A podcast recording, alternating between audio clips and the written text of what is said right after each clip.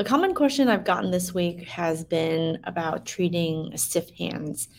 And I believe that when I get these types of questions, the therapists, they just are really frustrated that they're doing X, Y, and Z and they are throwing all this stuff at it. They're like, I'm stretching, I'm picking these exercises, I'm trying this splint, that splint, and nothing seems to be working.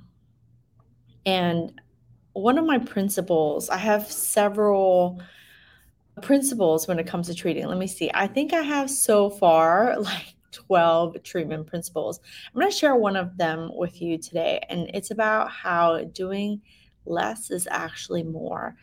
So, we're going to dive into how less is more when you're treating a stiff hand if you're an occupational therapist, physical therapist, and working to develop your skills in hand therapy, my name is Huang. I'm an occupational therapist and certified hand therapist, and I mentor OTs and PTs so they can become certified hand therapists.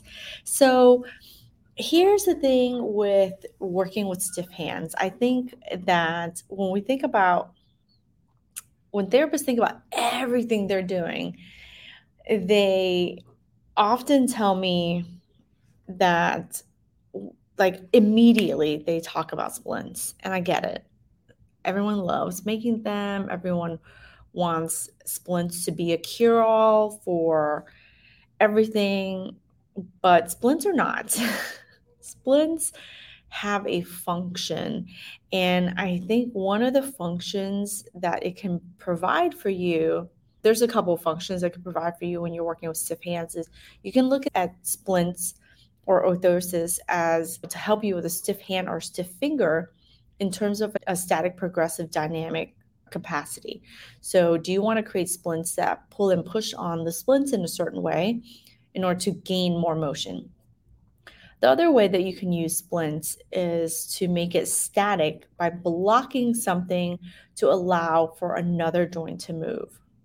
You can block a joint to allow another joint to move. So, splinting is one aspects of a whole treatment plan when you are working with a stiff hand.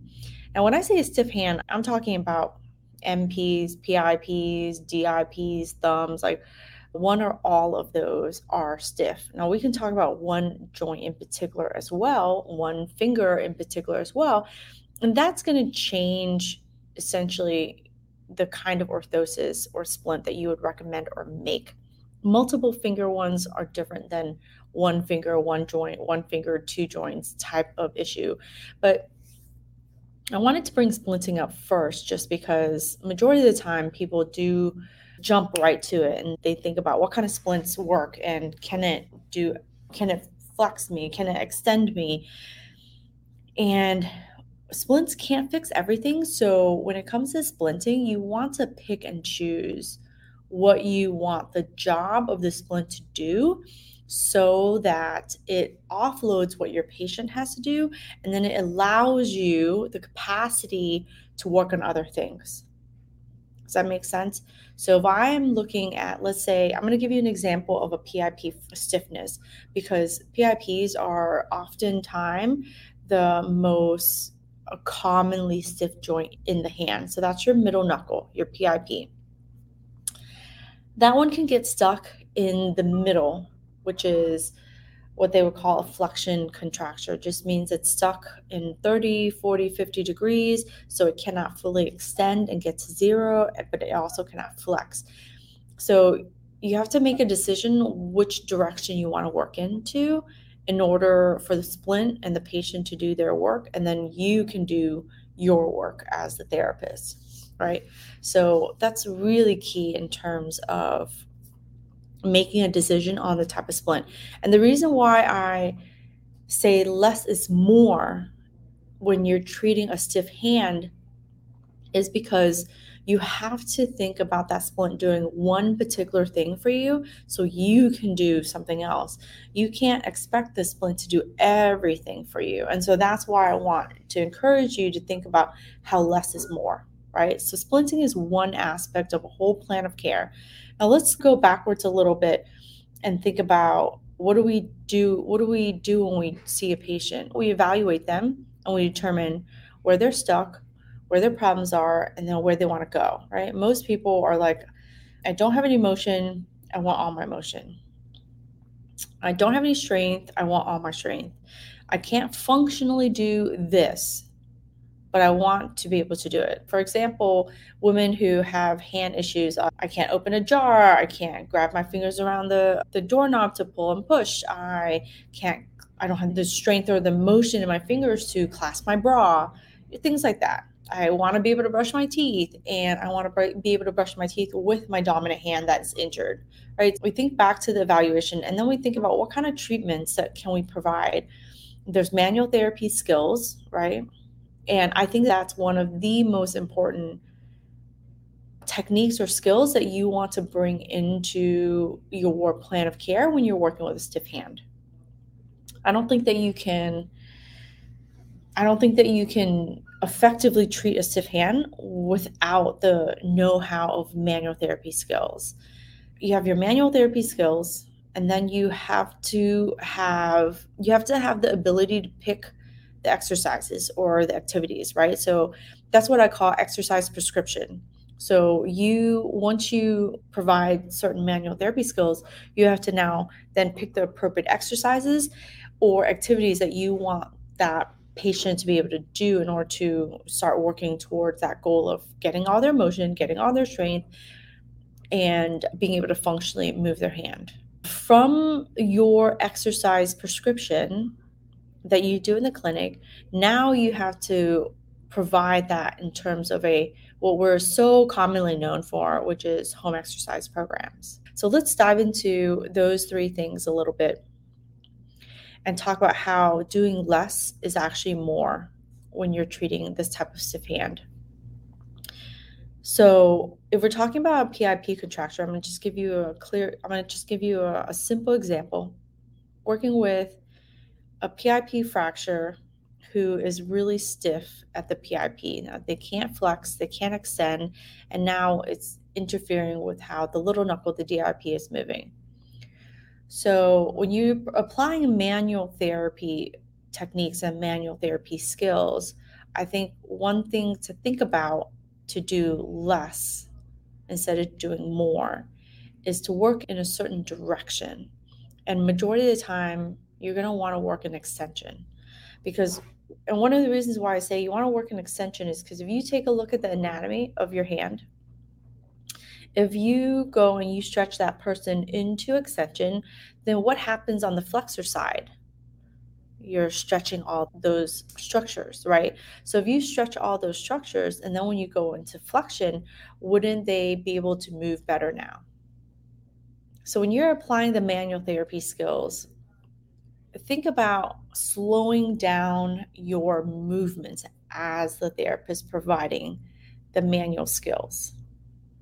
It's one of the most common things that I coach on, that I mentor on when I'm working with my therapist, when I'm teaching a class.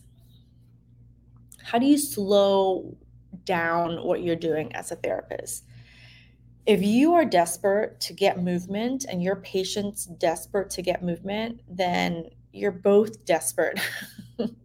and the desperation just starts to elevate and elevate, and then everyone gets really frustrated. But if you understand fundamentally that PIPs, by its nature, is stiff, that's what gives it such stability that the ligaments are taut, right, quote, quote unquote, tight in extension and in flexion, those joints are naturally very strong, very sturdy. And when they get injured, they're easily fall into a tight pattern. So if you understand that fundamentally as a therapist, then it's something I think that you can continuously go back to and remind yourself that's normal in this joint. And then you have the opportunity to educate your patient to say, hey, I know you're frustrated. I know that this seems like it's taking a really long time, but this is the nature of this joint and the nature of your injury, XYZ, you got to fill in the blanks, means that this your joint is stiff and it's going to take some time. How much time? How much time are you going to allot and devote to this rehab process? Right? Because it takes two of us to tango. I can't be the only one working on it. Right? But you, as a therapist, can do less when treating. So, when you stretch somebody, you go for longer periods of time. You go for the low, slow, sustained movements versus just cranking them out. You work towards directionality that provides them less pain so that they are not so guarded. Majority of the time, PIPs are extremely painful no matter how slow you go. So you can't go that slow, but then it's re- you're required then to explain the process so that your patient better understands. When they better understand, then they'll know what they're supposed to do in their home program. Go slower, right? Go slower in your manual therapy skills. When it comes to picking an exercise or an activity when you're working with a stiff hand, Stiff hands, by their nature, are very difficult and frustrating. So, in the clinic, I will focus on one or two things that are just, I know will get me results, right? But now you have to do them effectively. if you're doing them and you're not doing it effectively, then you're not going to get the results that you want. So, for example, I'm going to give you an example of blocking. Blocking, majority of the time, can be really challenging to do with a stiff hand, right? Ideally, you want to keep the MPs at zero and you want to get the PIPs, the PIP in as much extension as possible. Let's say you can only get it to 20, right? You have to block the MP and the PIP from flexing and only allow the DIP to move. Now, even if that means that they pull a little bit less, but they're more targeted to the DIP, you're better off. The DIP also moves via the profundus, right? The profundus muscle divides, the muscle divides into four tendons and goes to each of the DIPs of the small finger. And that muscle holds, that muscle moves essentially together. So if you hold one finger, the other one moves a little bit as well. So it's relevant to work on adjacent fingers, even if the adjacent fingers, they're like, oh, those fingers are fine. You can still block, you can still hold. So let's say, for example, I move the, I'm working on the ring finger. So I block the ring finger and I get them to move. Now I can block the ring finger and block the, I'm sorry, I can block the long finger and move the long finger. And then I can still block the long finger if I'm working on the ring finger and the long finger will secondarily work. If you're going to do blocking ex- exercises, you can do them, pay attention to doing them more effectively, communicating with your patients in terms of how they're supposed to move it or how they're supposed to pull through or how their hand placement is supposed to be. If you're trying to get them to do it on their own. You can be very intentional about how you're teaching it. So it's not that they have to do three sets of 10 sloppy, but let's say they do two sets of 10 more intentionally. So that if they're more effective with their exercises, they're going to see gains faster. So that's just another example. So less is more. We talked about manual, we talked about picking an exercise now, I know therapists tend to think, oh my God, I have to write a ton of stuff when I'm documenting to quote unquote prove that I've done something. But it's okay if you only do two to three exercises or movements or activities, but you're more deliberate about them. It could take that long to actually do your exercises well versus being sloppy and doing 10 of them maybe you can pick only two or three and do them really well. All right. And when it comes to fingers and it comes to stiff hands, I really, this is also a principle of mine, the less is more principle when I go to giving home exercise programs for my patients. Nobody wants homework. who wants more stuff that they have to do, right? Most of the time, they don't. And so I want to encourage you to think about if I'm going to give my patients a home program, I want to make sure that they're successful with it. So ask yourself, how can my patient be more successful with their home program? They're not successful if you give them a whole book of crap and they don't know what order to do it, how to do it well, and then how to check themselves if they're doing it right. I remember going to therapy myself, and this so many of my principles come from the fact that I required therapy at some point in my life early on.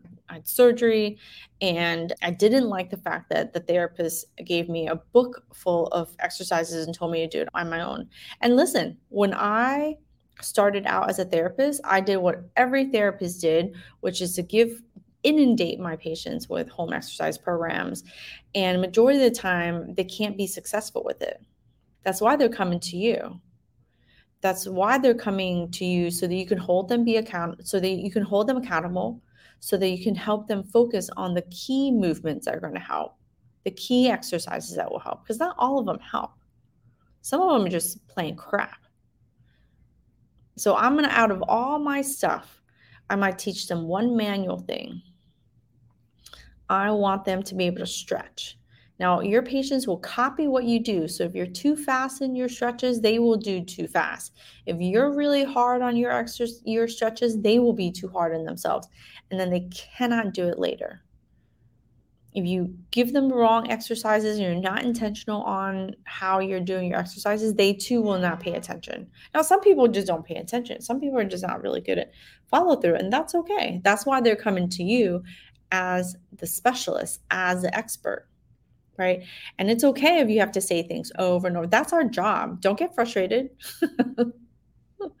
Don't get frustrated because that's part of your job. We are supposed to repeat ourselves over and over and over, right? So don't get frustrated. You want to get great results on that stiff hand, on that stiff finger. You're going to have to repeat yourself and you're going to have to be okay with that, right? That is some taking one treatment principle, one treatment principle of mine, right? How less is more. And I am helping you apply it to how to treat a stiff hand or a stiff finger with the principle of less is more. But you can take this principle and you can apply it to any other injury that you have, right? So I hope this helps you kind of give you a little insight into how you can make your treatments more effective as a hand therapist, as an occupational therapist, or physical therapist, working with an example of a stiff hand. My name is Huang Tran. I'm an occupational therapist and certified hand therapist, and I have several various mentorship programs to help you advance your career. And you can comment below if you found that this video has helped you, this podcast has helped you. Let me know if you want to hear and see more things like this. And if you need my help, the links are below in the description and want to know what else. Let me know if this, no. If videos like this, no. Thanks for tuning in, and I will see you next time.